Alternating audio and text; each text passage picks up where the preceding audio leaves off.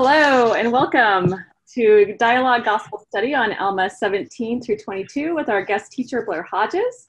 I'm Rebecca DeSchweinitz, a member of the Dialogue Foundation Board, and I'm conducting today from my home in Provo, Utah. A special welcome to any first timers. We invite you and everyone to check out and share with friends our previous lessons, which are available as podcasts at dialoguejournal.com where you can also find the entire 50 plus years of the journal, all for free. Uh, videos of these lessons can also be found on our YouTube channel. Uh, that's also linked on our website. Just a couple of announcements as we get started this, uh, today. With our webinar format, most of you are attendees and as such are able to participate. That is post comments, ask questions, engage in some semblance of discussion, through the chat function.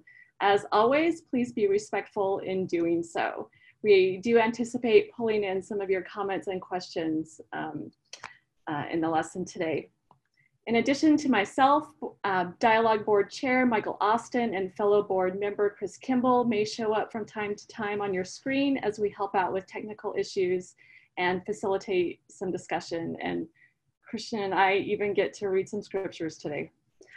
Uh, if you are joining us on our live Facebook stream, welcome and bear with us if we encounter any issues there. We are thrilled to have teaching today Blair D. Hodges. Blair is the Public Communications Specialist for the Neal A. Maxwell Institute for Religious Scholarship at Brigham Young University. He hosts the Maxwell Institute podcast featuring scholars of religion, scripture, history, and more and they're really great conversations. If you haven't done so yet, please check those out. He earned a master's degree in religious studies from Georgetown University, where his research focused on intellectual disabilities in Mormon thought during the 19th century. Dialogue is committed to providing a space for the expression of diverse perspectives and for some of Mormonism's most vibrant thinking. We thank Blair for his preparation, um, the time and thought that he put into his lesson today, as in any Latter-day Saint uh, scripture uh, study lesson, the views expressed today are those of the individual teacher and do not necessarily reflect those of the Dialogue Foundation, uh, the Church of Jesus Christ of Latter-day Saints, BYU, or any other faith-based organization. Uh, we'll begin today with a musical selection that was recorded during the June 2018 Be One event commemorating the 40th anniversary of Declaration 2, which overturned the church's long-standing practice of withholding temple blessings and priesthood ordination from people of African descent. Gladys Knight, who needs no introduction, conducts the choir in singing There is a, there is a Place for Us. Our opening prayer uh, will then be offered by Dr. Kif Augustine Adams, a prolific mask maker and longtime friend of dialogue and of me.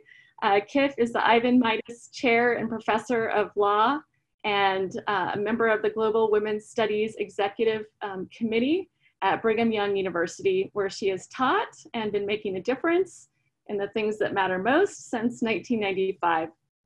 Uh, she is most passionate about her work pulling people out of uh, detention centers um, and with global women's studies.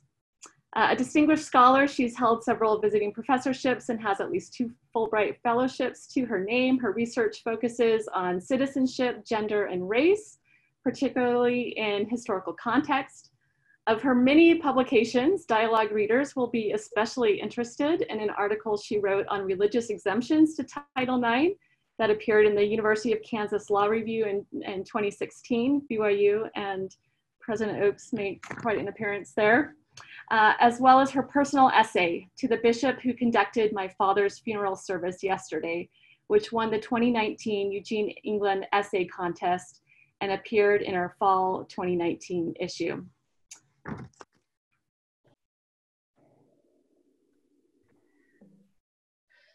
Our dear God and Creator, we are so grateful for the prophetic voice of Sister Gladys we ask thee to please help us to make the prophecy of her song and her hope and her faith reality in the lives of our brothers and sisters in our own lives.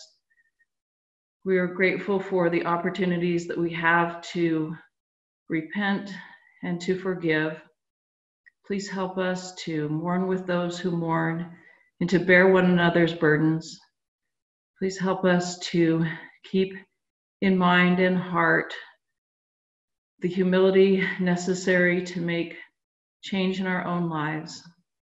We are grateful for the opportunities we have to do so, to consider our past mistakes and challenges and sins, and to come, come unto thee and to follow thee. And we say these things in the name of Jesus Christ. Amen.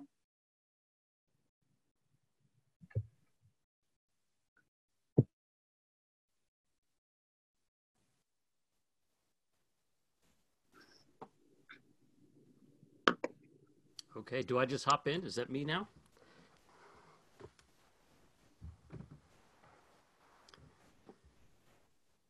Okay. Um, thank you for that prayer. Um, let's see. Uh, I chose that number to open things because it's been on my mind recently with um, everything that's been going on in the news and here in the United States. And I have often thought back to that performance. My wife and I were able to attend the Be One event in person, and I think of of all of the moments throughout that uh, throughout that program. Gladys Knight's number has stuck with me the longest. Um, I think that it was a, a fascinating example of living with aspirational hope, living with aspirational faith. And the the song sends the message that we're not there yet, um, but that we want to be on the way, and we hope that that we'll make it to that destination. And I think that that's a wonderful representation of what the life of faith is in general. And for it to have appeared in a in a Broadway musical uh, is is pretty pretty awesome, and to see it um, translate into this religious context was such a powerful moment for me. And so, as we're talking through the lesson today, I want to keep that attitude of aspirational hope in mind and uh, living in, in, in, a realistic uh, posture toward the world and toward our place in it and, and, the part that we play, but one that, that looks forward um, without forgetting where we've come from. Uh, Blair, we dig, Blair yeah. we've got some folks who are saying the volume is a little bit low on your end. Uh, seems I, I, can turn you up, but it does seem a little bit quiet. okay, let me check the settings on that really quick here. I can check my own audio settings. Okay, turn it up all the way. Okay, is that a little bit better? Okay, fantastic. Thank you. Thank you to whoever couldn't hear me. Uh, and I hope you can hear me now. I was just thanking Gladys Knight for that amazing musical number and, and talking about aspirational hope. Um, a, a hope that lives with a realistic apprehension of the past and and uses that realistic apprehension to uh, project into a better future.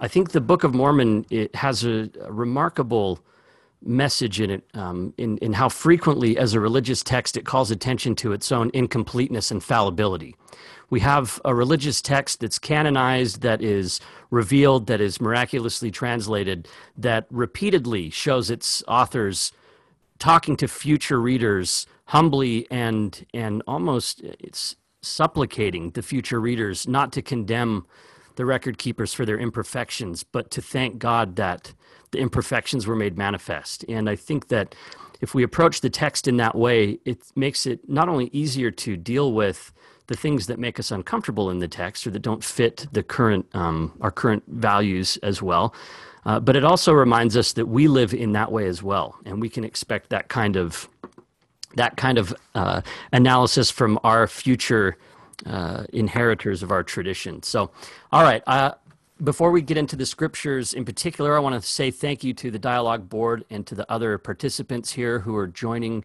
me, and also to all of the attendees. I've never taught anything through a live internet stream, so I'm really nervous. And I, and of course, they would schedule me right after Laurel Thatcher Ulrich, who uh, taught a wonderful lesson last week. So, you know, no pressure. Just go ahead and follow the Pulitzer Prize winning historian um, and, and see what you can do in Sunday school class. So, th- also thank you for that wonderful uh, scheduling. Okay, so we're starting off today in Alma chapter 17, and we're covering chapters 17 through 22. And this part of the Book of Mormon starts off its own kind of section in the record. And it's interesting, this is one of the few places where the record keeper has inserted a prefatory uh, statement here. And at the outset of this section, uh, it says, This is an account of the sons of Mosiah who rejected their rights to the kingdom for the word of God and went up to the land of Nephi to preach to the Lamanites their sufferings and deliverance according to the record of Alma. So that sets the stage from where we were at uh, last week. And I would like to begin by just having someone read the first five verses of Alma 17, either Rebecca or Chris, whoever wants to grab that one. Alma chapter 17, verses 1 through 5. All right.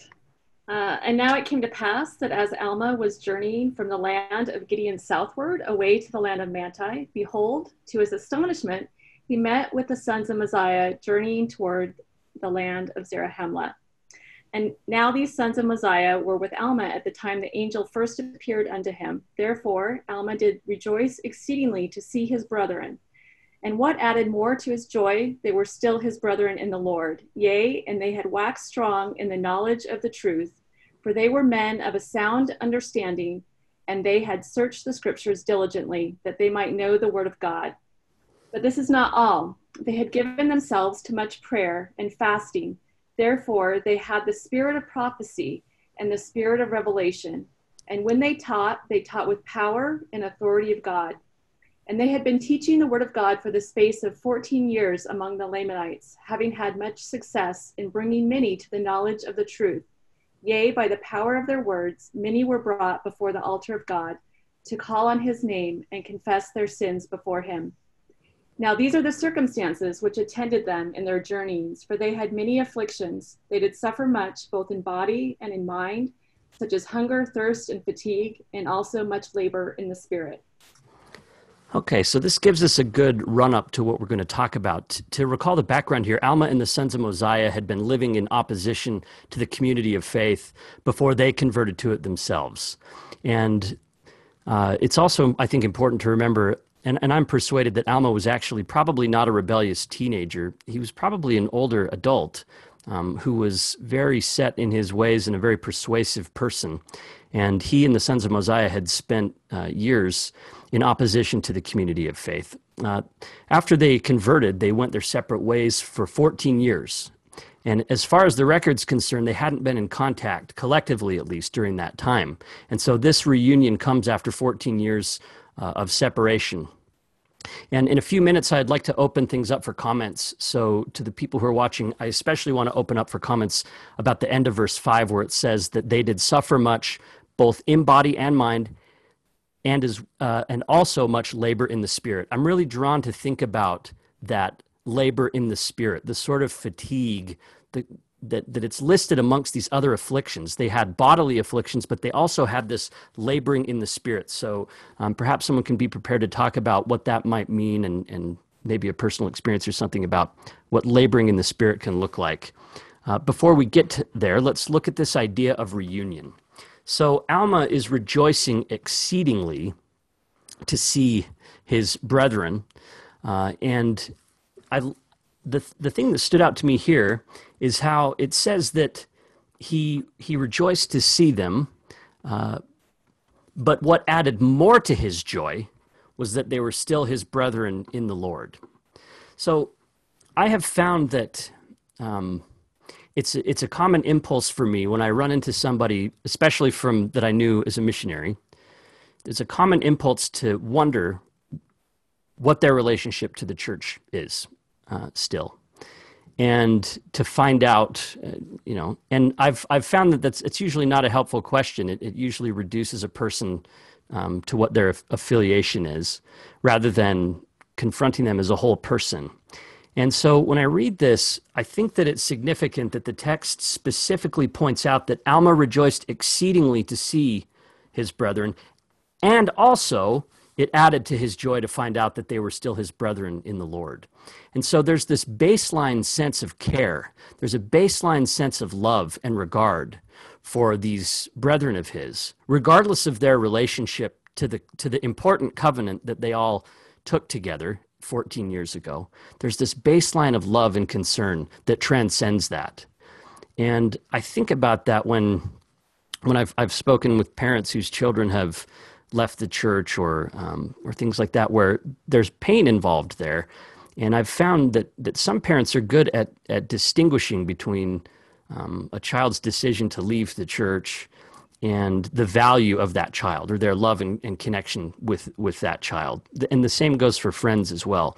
So i'm i'm appreciative that the book of mormon separates those two things and points out that alma's love for his brethren transcended their particular affiliation with the covenant community at that time um, all right so I've, I, and again, I've felt myself doing this, and I felt others thinking that way toward me. You can almost tell uh, when someone's uh, trying to ask questions like, "Oh, so you know, trying to f- figure out what your relationship to the church still is." So I'd rather meet people in, in a similar way that that Alma did here, and, and rejoice exceedingly, regardless of, of that extra thing that can also bring joy, uh, but that isn't the basis of that joy. And I think that the covenants that they took together and the covenants that, that Alma's father took uh, back in the book of Mosiah uh, play into this sense of love that transcends connection to the covenant community. So I'd like to actually skip back in time a little bit, back to Mosiah chapter 27. And uh, Chris, if you'd be willing to read from chapter 27, I'd like to read from verses 23 through 27 of Mosiah 27 and, and, and tie that into what we're saying here.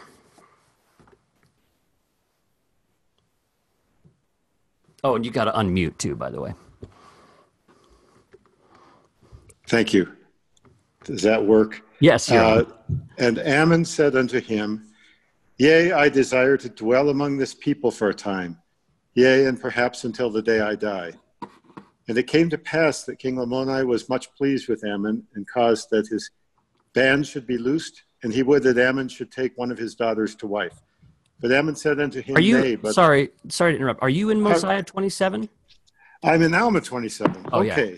Let's it back um, in time. Spoiler, guys. That's a total spoiler. I apologize to whoever's teaching the Alma 27 lesson. Oh, um, that's going to be a good lesson. But uh, all right, I'm back at Mosiah 27. Okay, yeah, 20, starting at 23. Yes, verse Sorry. 23 through 27. No problem. Yeah, you got me worried time, though. Well, there is some time reversal happening in Alma as well. So oh, it's I, all over the place. This is a really complicated text where we have backward and forward uh, movement in time. But but go on. Okay, um, so this is Alma's confession. And it came to pass that they had fasted and prayed for the space of two days and two nights. The limbs of Alma received their strength, and he stood up and began to speak unto them, bidding them to be of good comfort. For, said he, I have repented of my sins and have been redeemed of the Lord. Behold, I am born of the Spirit. And the Lord said unto me, Marvel not that all mankind, yea, men and women, all nations, kindreds, tongues, and people, must be born again, yea, born of God, changed from their carnal and fallen state to a state of righteousness, being redeemed of God, becoming his sons and daughters. And thus they become new creatures. And unless they do this, they can in no wise inherit the kingdom of God. Go on. Uh, that was yeah, actually, that that's good. Let's stop at 26. Okay. So, okay, so this is back when Alma was rescued by this angelic visitor when he testified about his conversion. And you'll notice that he frames his redemption as part of becoming God's sons and daughters. This isn't an individual salvation narrative of, of a singular person who by themselves is born of the Spirit and exists independently and singularly before God. Um, rather, this is a story of joining a covenant community that's that is part of the family of God, being born of God. It's something that changes people from a fallen state into a state of righteousness. Not a state of perfection, but a state of righteousness. And I, I like to take that term and break it down righteousness, not something that their behavior is always uh, correct or anything like that, but righteousness is a state, is a posture toward the world. That state of righteousness is right is right looking. Uh, it's connected to the to the idea of justice. So righteousness, being in a state of righteousness, is being in a state of right relation to others, and recognizing that all people, the text says all mankind, have the opportunity to enter into that. And so his obligation is is is broadened out. He's not given an award here and rewarded, and, and he's not at the finish line. He's invited into a, a relationship uh, a new way of seeing his relationship to the world, to all people, as the text says, to all mankind, all nations, kindreds, tongue, and people. So his obligations increase, they don't decrease here through the mercy and grace of Christ. The mercy and grace of Christ turn his eyes outward to other people. So he's part of becoming uh, God's sons and daughters. And, and you'll notice when he reunites with the sons of Mosiah, this is what he means when he's talking about them as being his brethren. They're his siblings in that sense they've all uh, taken on that new obligation and that new relationship to the world and to each other. So, uh, this we see throughout the Book of Mormon, where conversion to Christ is never a singular personal redemption. It's not a one off event for any individual, but salvation is communal here. It includes gathering into the family of God, and, and the drive becomes to bring more people into that. I'm thinking of, for example, the prayer of Enos, which is one of the most remarkable chapters in the Book of Mormon, where he's praying for his enemies and he's saying things about his enemies and, and or rather he starts out sorry he starts out praying for himself. He's worried about his own self and, and his the state of his soul. And he receives this this manifestation from god that he's forgiven and that things are okay. And he immediately then turns to think about other people. The conversion turns him outward not further inward and, and this is what we see throughout the Book of Mormon that the sense that conversion and salvation is communal. Um, all right. Now, we're, we're, I want to tie this into the baptismal covenant as well from Mosiah 18. So, this is where they talk about taking on the name of Christ. And if we think about what that means to take on someone's name, again, this is joining in a community. This is joining in a family. It's becoming part of a family. Now, names can serve to distinguish us from other people. They can serve to separate. Um, I belong to this family, you belong to this family. Um, so they can serve as distinguishing markers. But names can also uh, highlight in, in productive ways difference and diversity, or they can be organized into hierarchy. So names can be a way of recognizing difference and diversity and, and, a, and a collective know, knowing singular units within a collective, or it can be used to set up a hierarchy like this family is the best, then this family, then this family.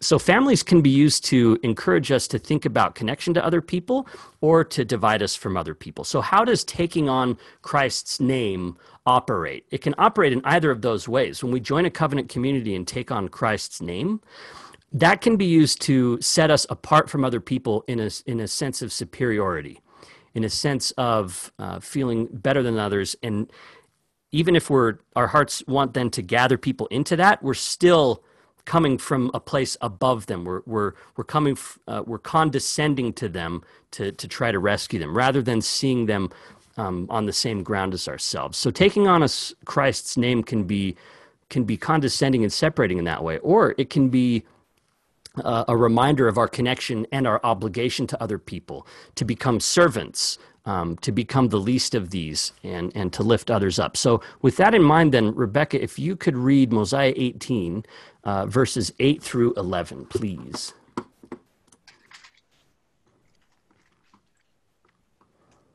And it came to pass that King Lamoni inquired of his servant. Sorry, this is Mosiah chapter 18 as well. Oh, yeah. And, and just to remind people, this is where Alma is uh, organizing the Church of Christ in the wilderness here. So they've they've fled and they're out in the wilderness. They're this, the waters of Mormon, setting up this first covenant community here. Um, so yeah, uh, verses eight through eleven in Mosiah eighteen. Okay. Uh, and it came to pass that he said unto them, Behold, here are the waters of Mormon, for thus were they called. And now, as ye are desirous to come into the fold of God, and to be called his people, and are willing to bear one another's burdens, that they may be light. Yea, and are willing to mourn with those that mourn, yea, and comfort those that stand in need of comfort, and to stand as witnesses of God at all times, and in all things, and in all places, that ye may be in, even unto death, that ye may be redeemed of God and be numbered with those of the first resurrection, that ye may have eternal life. Now I say unto you, if this is the desire of your hearts, what have you against bapt- being baptized in the name of the Lord, as a witness before him, that ye have co- entered into a covenant with him, that you will serve him and keep his commandments, that he may pour out his spirit more abundantly upon you. And now, when the people had heard these words, they clapped their hands for joy and exclaimed, This is the desire of our hearts. Okay.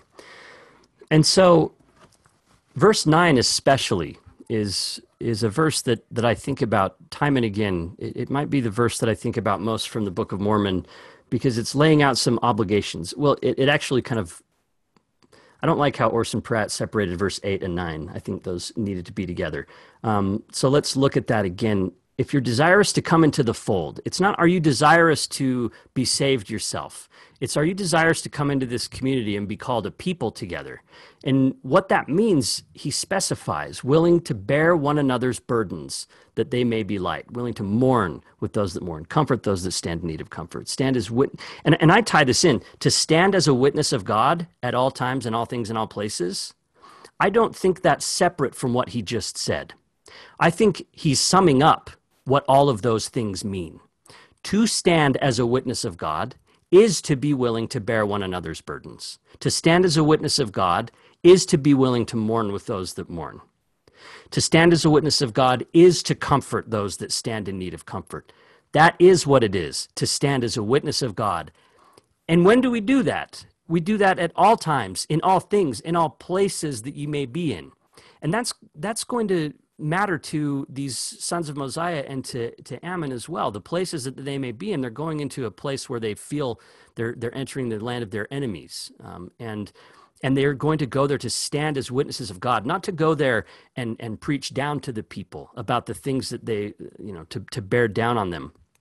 In fact, we see what happened when they kind of took that approach. And, I, and, and Laurel movingly talked about this last week, where Alma brings up fire and brimstone and, and tells the people, hey, you know, you're going to be thrown into this lake of fire and brimstone if you don't, you know, he's kind of using fear as a tactic. And and and the leader there horrifyingly says, "Oh, you want to talk about fire and brimstone? Let's let's let's go ahead and get that started today."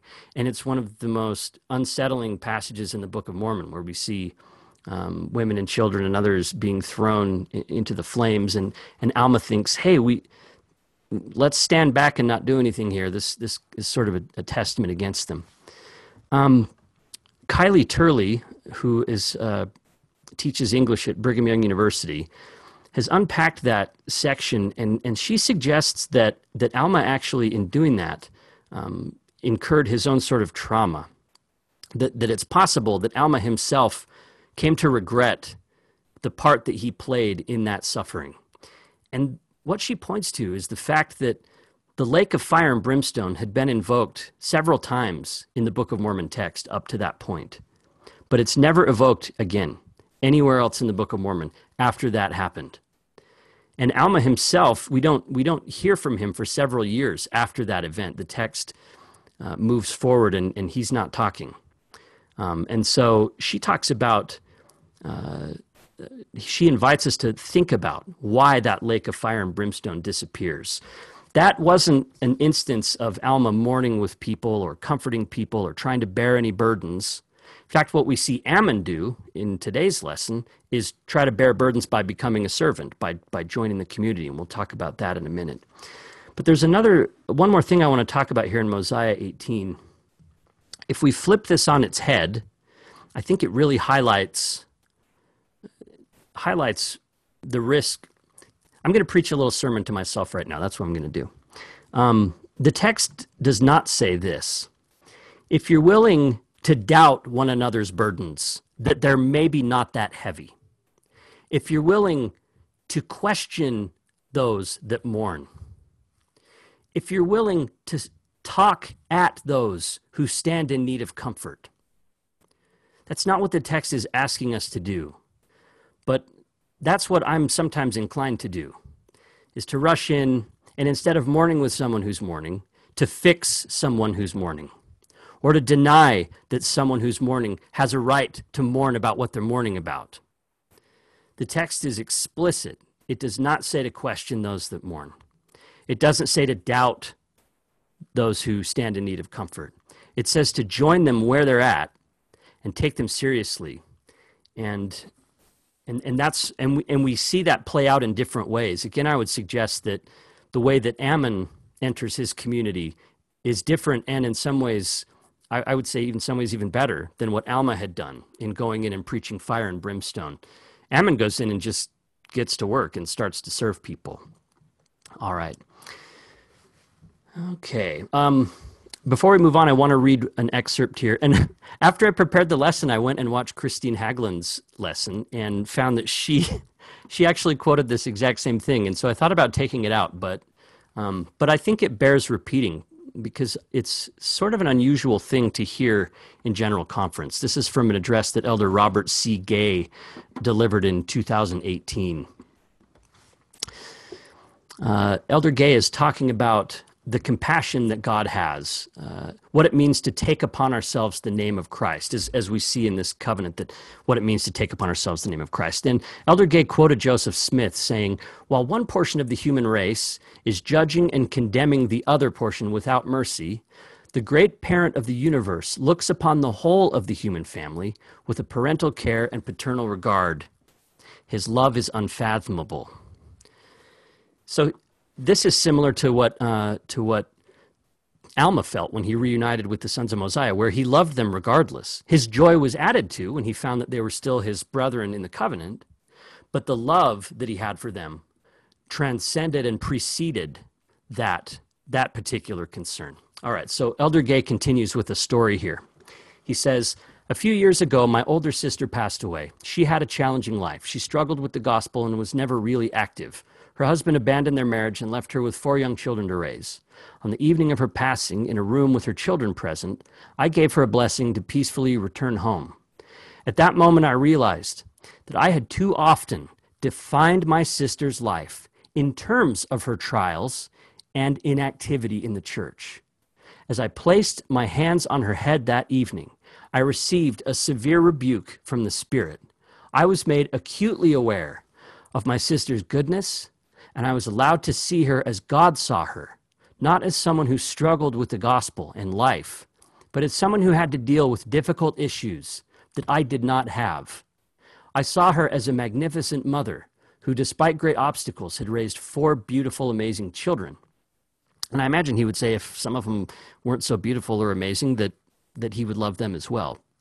Uh, I saw my sister as the friend to our mother who took time to watch over and be a companion to her after our father passed away. And during that final evening with my sister, I believe God was asking me, Can't you see that everyone around you is a sacred being? And then he quotes Brigham Young. Brigham Young is a complicated figure. Uh, so whenever I hear people employing Brigham Young's fire and brimstone, or using Brigham, or you know, reiterating some of the more harsh things that Brigham Young taught, uh, I invite them to take a look at some of the other things Brigham Young taught. And Elder Gay quotes Brigham Young here. And Brigham Young said, I wish to urge upon the saints to understand women and men as they are, not to understand them as you are. How often is it said, such a person's done wrong and he, and he cannot be a saint? We hear some swear and lie or break the Sabbath. Do not judge such persons, for you do not know the design of the Lord concerning them. Rather, bear with them.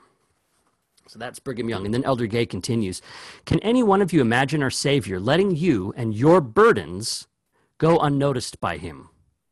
The Savior looked upon the Samaritan, the tax collector, the leper, the sinner with the same eyes. All were children of his Father, and all were redeemable. Can you imagine him turning away from someone with doubts about their place in God's kingdom? Or turning away from anyone afflicted in any manner? I cannot. In the eyes of Christ, each soul is of infinite worth. No one is preordained to fail. Eternal life is possible for all. For, from the Spirit's rebuke at my sister's bedside, I learned a great lesson that as we see as he sees, ours will be a double victory redemption of those we touch and redemption of ourselves. Now, when he puts that, oh yeah, close quote. Um, when he puts this idea of double redemption, uh, I would say that is redemption. I would say that is the singular redemption, that redemption is not separated from our relationships with other people, that it's, that it's, in, that it's intimately connected to other people and to the relationship that we have. And I see the echoes of the baptismal covenant in Elder Gay's words here. He talked about how Christ is willing to bear burdens, something that we've covenanted to do. All right. So earlier I talked about a phrase that we're going to return to now, and Chris, maybe you've got a few comments from people, or maybe there's there's a few people who want to hop on and talk. I, I would either of those things would be good. By the way, I'm not used to lecturing. I don't do this. But we're going to talk about labor. I don't, I don't think we have a way for.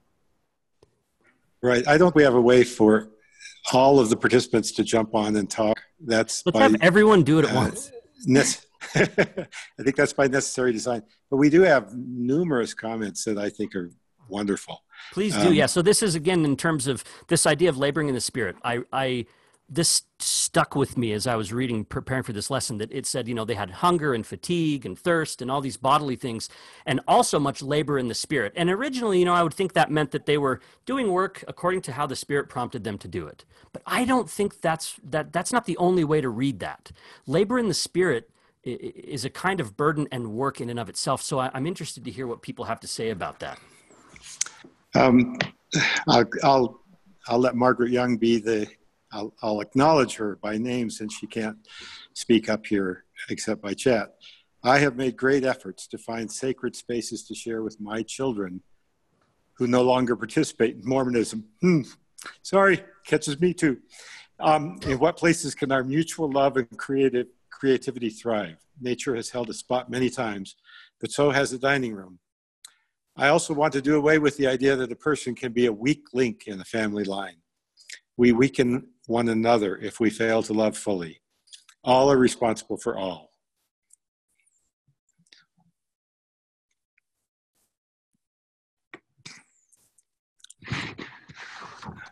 Did I see one from like an anthropology professor or something like that? Um, Who's talking about um, compassion fatigue and sometimes what happens can happen to us one of the things I like from from a number of the comments is that folks are thinking about this labor and this spirit in a lot of different ways. So Margaret, um, part of what she's thinking about is um, in what spaces do we see this labor happening, um, and how does that kind of shift how we think about what it means to labor in the spirit? And we've got others who are thinking about um, particular issues or ways that they've had to labor in the spirit. So the November policy has come up. I would also mention um, the church's racial restrictions and the, and the ongoing um, legacy of those restrictions is something that, um, that comes to mind when we think about um, laboring in the spirit. There was another comment about how um, how laboring the spirit might imply that that things are hidden um, that much of the time we prefer to labor um, in other ways in kind of easy easier and maybe sometimes more visible ways but but labor of the spirit can often be that hidden really difficult um, difficult work um, someone here is uh, kind of adding to that and saying that that looking inward and ever asking what lack i yet um, in reference to a really great conference talk several years ago. Um, so, Blair, if you want to pull in any of those thoughts and talk about them. Mm-hmm. Uh, let, let, me expand a bit on the on the uh, compassion fatigue. I think that's another mm-hmm. to include. Um, uh, I'm an anthropologist in grad school, researching refugee and immigrant access and barriers issues. and I did several years of social service work and resettlement before grad school. Many people I work with as clients and students have struggled with burnout. Um, I have that same comment from uh, offline from um, local leaders in wards where there are such uh, uh, a lot of needs uh, uh, that the um, uh, that the that it that it looks endless. It looks like a like a black hole of of need and requirements for um, supporting and helping local members.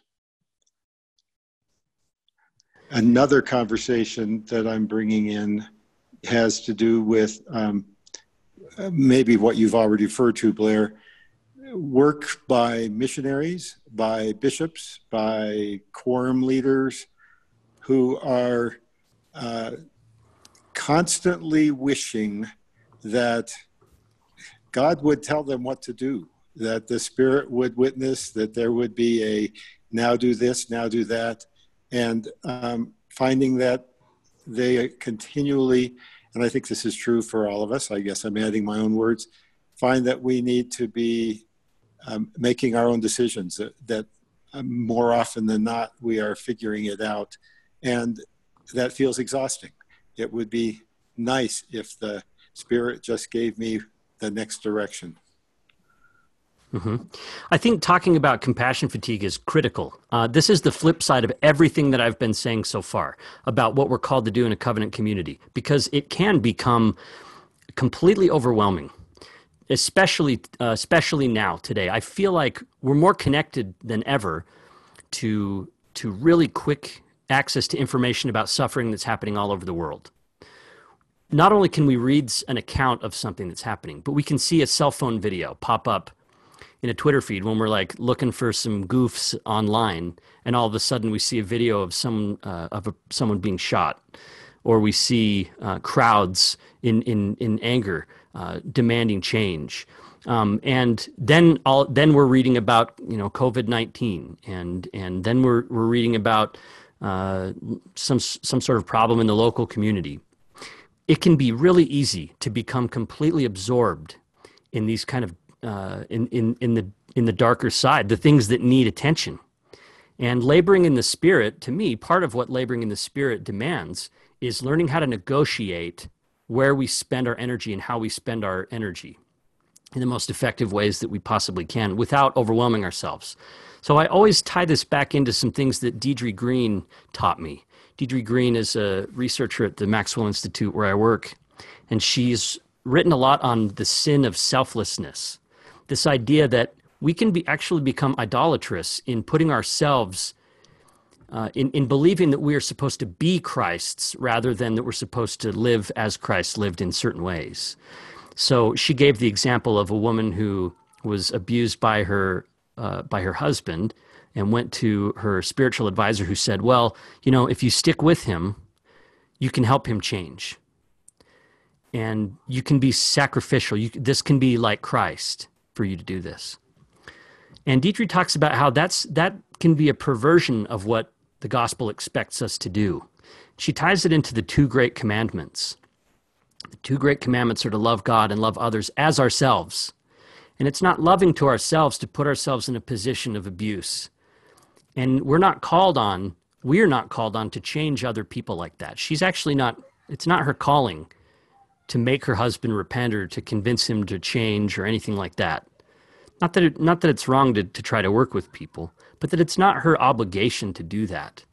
And so when we think about conf- compassion fatigue, I think labor in the spirit requires us to monitor the state of our of our spirit, the state of our, you know, uh, of our uh, just how how much energy we have to devote to all this stuff. I also saw someone, I think Elizabeth Pinborough mentioned that some of this spiritual labor can even happen subconsciously. I, th- I think that, like in dreams or, or other other places, in dreams and underneath the mental and emotional work we do.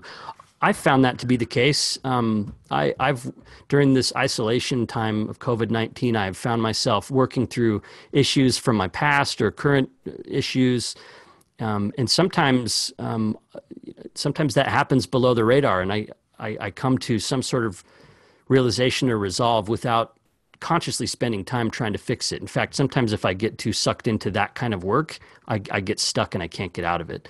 So I think everybody is going to have to adjust how their labor in the spirit looks like in a way that keeps them healthy, in a way that keeps them able to continue to do that. Because as Deidre Green said, you can't give of yourself if there's nothing left to give.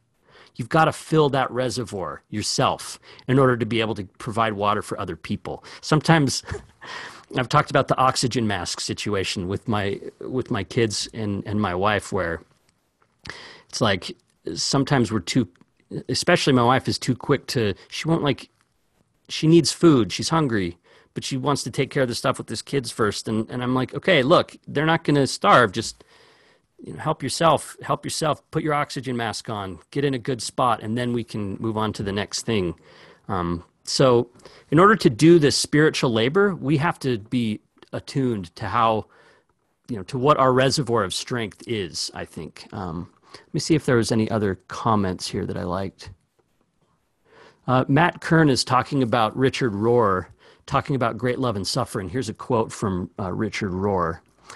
I've often said that great love and great suffering, both healing and woundedness, are the universal, always available paths of transformation because they're the only things strong enough to take away the ego's protections and pretensions.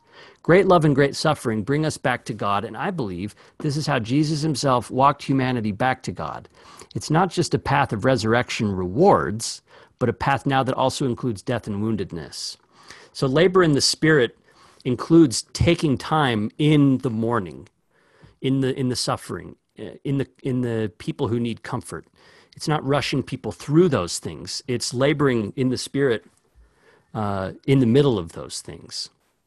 Uh, one other comment here I see Janice Spangler says that the path of descent is the path of transformation. It feels more overwhelming when we expect it not to be, as if righteousness could save us from the suffering. Yeah, that's exactly right. Um, uh, I think that the state of mind that we enter into spiritual labor with can make a difference in how much spiritual labor we can perform. Um, and uh, and and to try not to be self indulgent about it either. Um, all right, let's see. I think I think that's good for that. I, I want to talk about something that happens here. Um, the sons of Mosiah had split up, and and Ammon had gone down to the land of Ishmael, and so we're. Uh, we're still in Alma chapter 17 here. He's bound and he's taken before the king. And based on all the rhetoric that we've heard from Book of Mormon record keepers about how terrible the Lamanites are, we might expect them to just put him to death or something. But it's um, Mormon says that the pleasure of the king was to slay him or keep him in captivity or cast him into prison. I don't know what the difference there would be, or cast him out of the land according to the king's will and pleasure.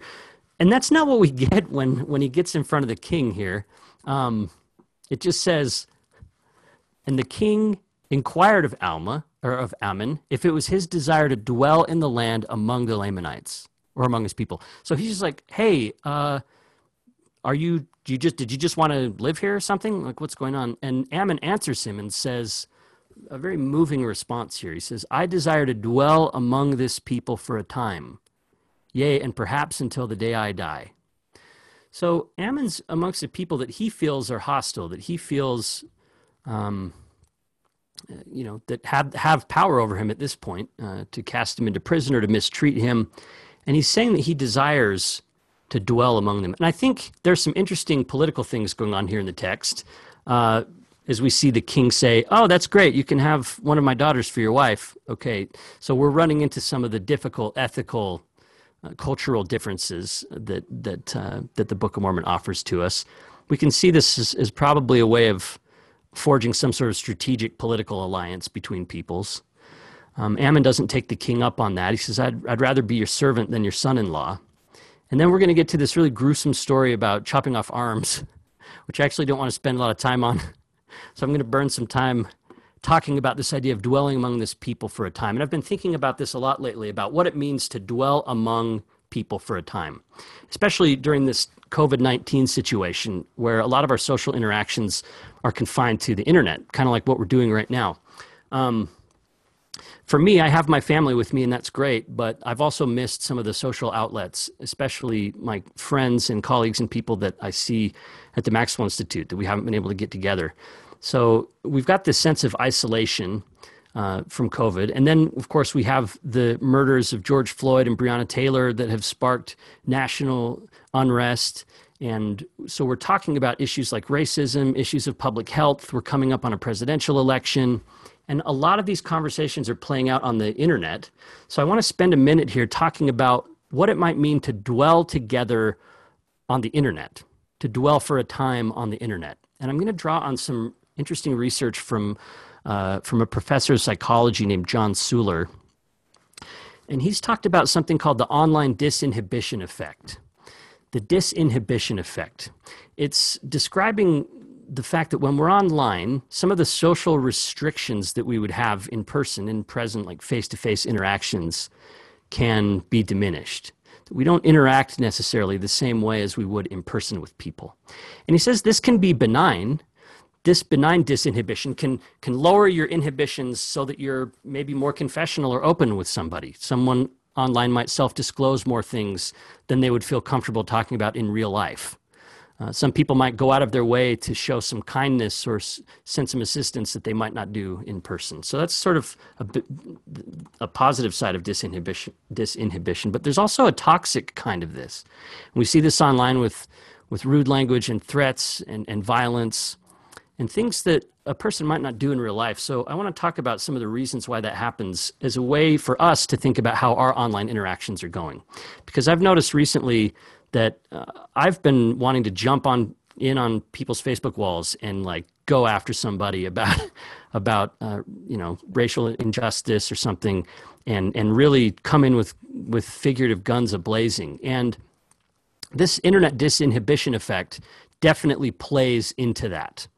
Uh, so one of the things that the that the professor talks about is the dissociative anonymity, and when you're on the internet, you can be anonymous. And I see this on Twitter more often than on Facebook, but you can comment on forums. I see this in in comment sections to newspapers, which I, you know, it's cliche, but like don't read the comments. I found that to be a very good rule of thumb. When people feel anonymous, they feel protected.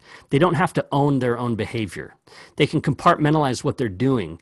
It's an online identity. It's it's not real life. They can actually not even integrate it. I, and I, have seen this happen in myself as well. Anonymity helps people feel less vulnerable about self disclosing or about engaging in antisocial behavior, about being more aggressive. So the anonymity effect is a big deal.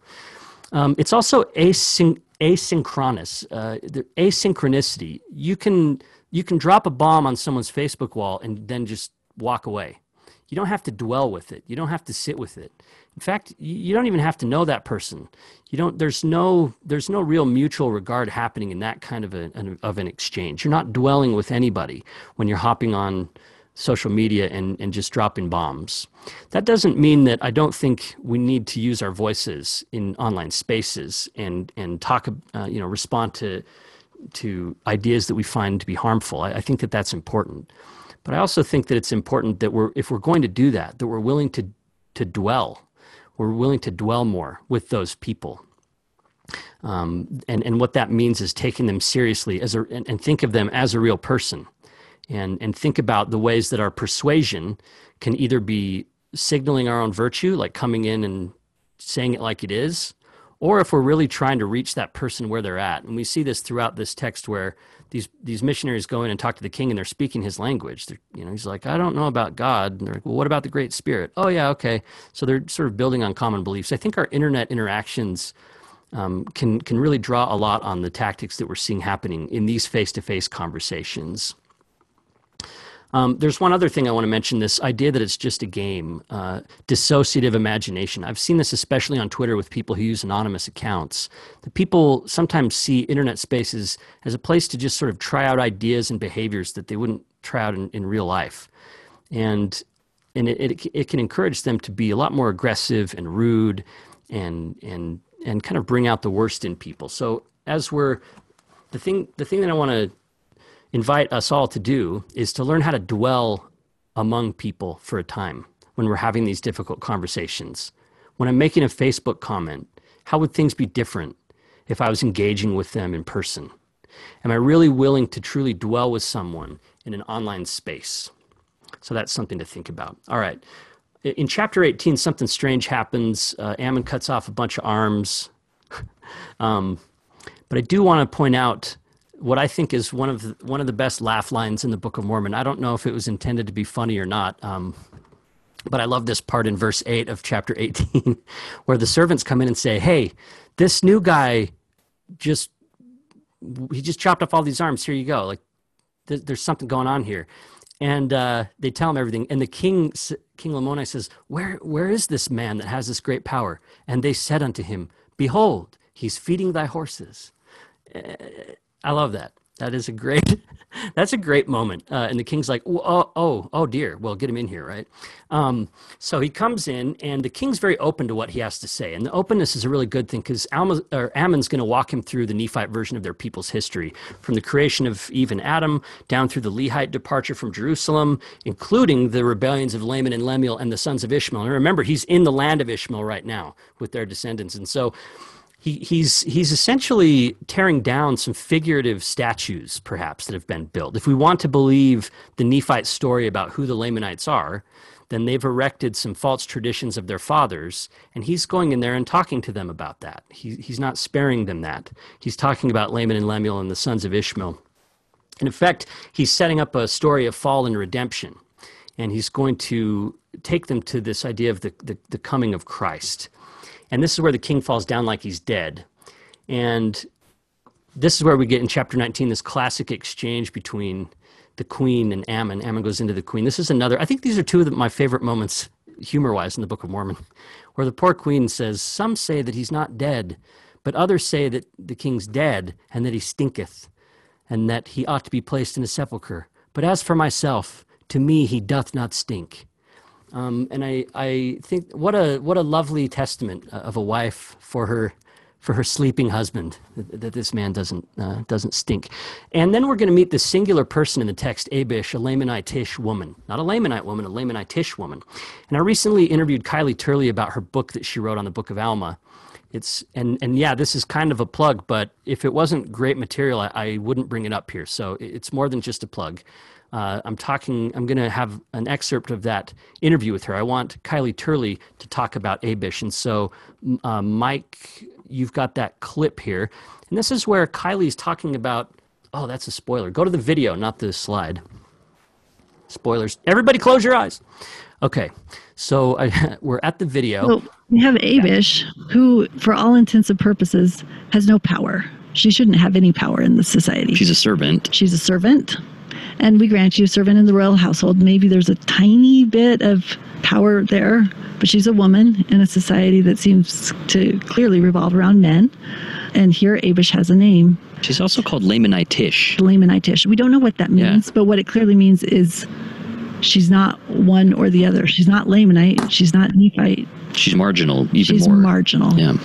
Always a marginal, not powerful person. And what would a social justice lens pull out of that? When you're kind of in, looking closely at her status in society and seeing. Then this is stunning. This is the least powerful person in the society. She's not even in the society. She's on the fringes. She's a Lamanitish woman servant.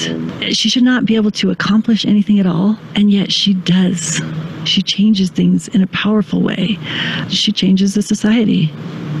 People listen to her.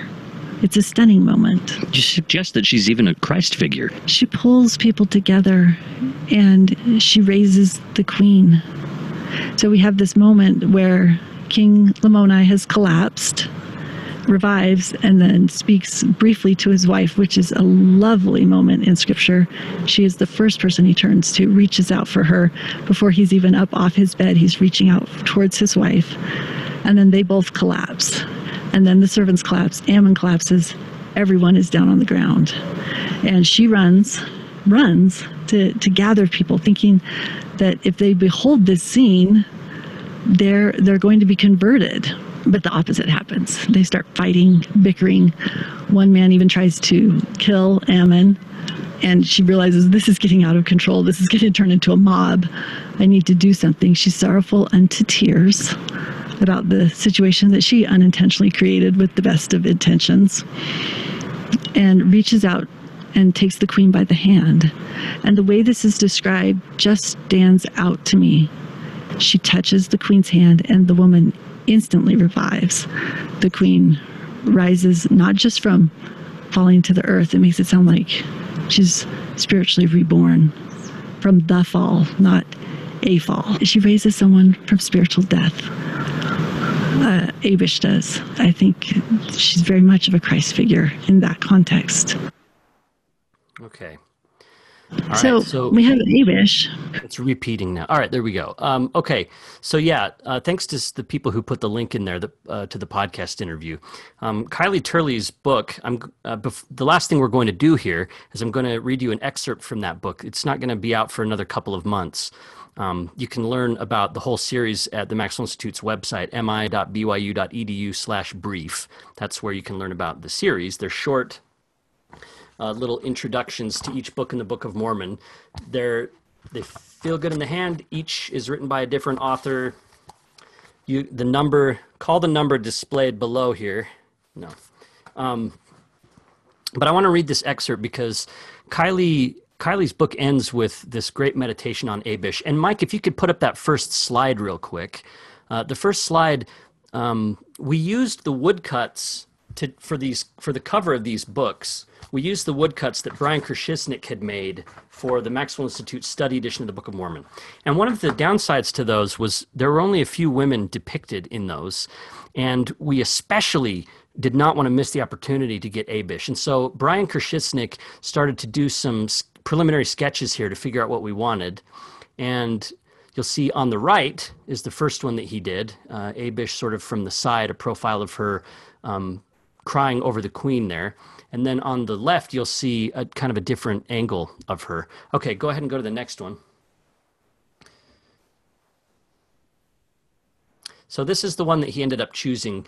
Um, but he wondered about that tear. He didn't want, he wanted, sometimes that can connote some sort of weakness. And I don't think it always does connote weakness. I think there's strength in crying. But it seemed to draw too much attention to it, Brian said. And so go ahead and go to the final woodcut version if you go to the next slide. So this is the one that he ended up choosing. Um, so we see Abish there uh, leaning over the queen, um, about to, to raise her up. Okay. And then go on to the next slide. That's how it looks on the cover of the book. So instead of using the woodcut for the Book of Alma uh, from the study edition, we had Brian uh, Brian was willing to cut a new version of that. Okay, I want to read this excerpt to conclude here. This is what Kylie Nielson Turley uh, talks about when it comes to Abish. Abish's actions courageously challenge religious practices and, and biblical law, and most likely they challenge gender, age, cultural, and socioeconomic expectations. This is a servant sort of taking control of the room here. If we read it symbolically, she's also a Christ figure. As Christ is both divine and human, unable to be categorized as one or the other, Abish is also a in a unique position as a Lamanitish person. She bridges the cultural and religious space between the Nephite church and the Lamanites when Ammon brings the fall to this household and then falls himself. Abish bridges socioeconomic space between the royalty and the people when she calls the people to come to the royal court and she bridges life and death when she gives life to the queen, and the queen gives life to the king. In the heart of a book troubled by war and regular hand to hand combat, Abish shares life, and the queen receives life hand to hand. And this symbolism challenges readers. What do their hands do? Destroy or bring life? Bridge divides or increase gaps? Help others arise, or let them remain fallen. This woman who has no power and no status in this world can symbolically raise the dead, and she can do so with such fullness that a mere touch changes people into life givers themselves. Like Christ, Abish begins with nothing. She descends below everyone else in this story. Yet her quiet conversion allows her to lift people when they fall to the earth and she does so powerfully and with abundance. So to conclude here, um, I just I want to echo what she says there in in that Abish's marginal status is precisely where her strength in the situation comes from. Uh, and and I, I, feel like we're invited to do the same. I think of Sister Gladys Knight's amazing musical number that we began with. Gladys Knight is, without question, part of a minority of church members. And she brought her gifts and her talents to deliver a powerful message of, of, of not saying that everything's good now. That is not what that song is talking about. That song is talking about the possibilities that she sees within our faith to get to Zion, to get to that place. And she comes from a marginal place to deliver a central message. And it's a central message that I hope we can all help spread and help bring to pass, bring to fulfillment. And uh, I don't know if people, I, I, I, don't know if people usually close in the name of Jesus Christ, but uh, I will say that in, in His name, Amen. Um, thank you, everybody, for this opportunity uh, to talk to you all today. I, really appreciated this, and I did it with much fear and trembling. Uh, thank you so much, Blair, and everyone. Um, we have uh, a great example of dwelling together, I think. Um, really rich discussion on chat, um, and we were able to bring in some of that um, during the lesson today. Uh, I love kind of leaving uh, you leaving us with this example of Abish and with Gladys um, Knight um, and thinking about um, laboring in the spirit and what that looks like and can look like um, and kind of the possibilities for what our hands can do as we um, take on the work of redemption that's that's not just individual but about our community um, and the world so thank you so much uh, join us next week for a lesson. Um, we'll continue in Alma uh, by Dr. Michael Steele. Dialogue Foundation board member Morris Thurston, who is joining us from his lovely home in Villa Park, California, will offer our closing prayer.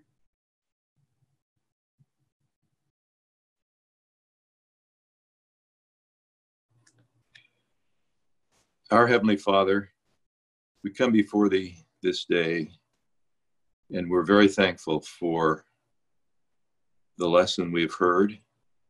We're thankful for Brother Blair Hodges and the work and effort he's put into it.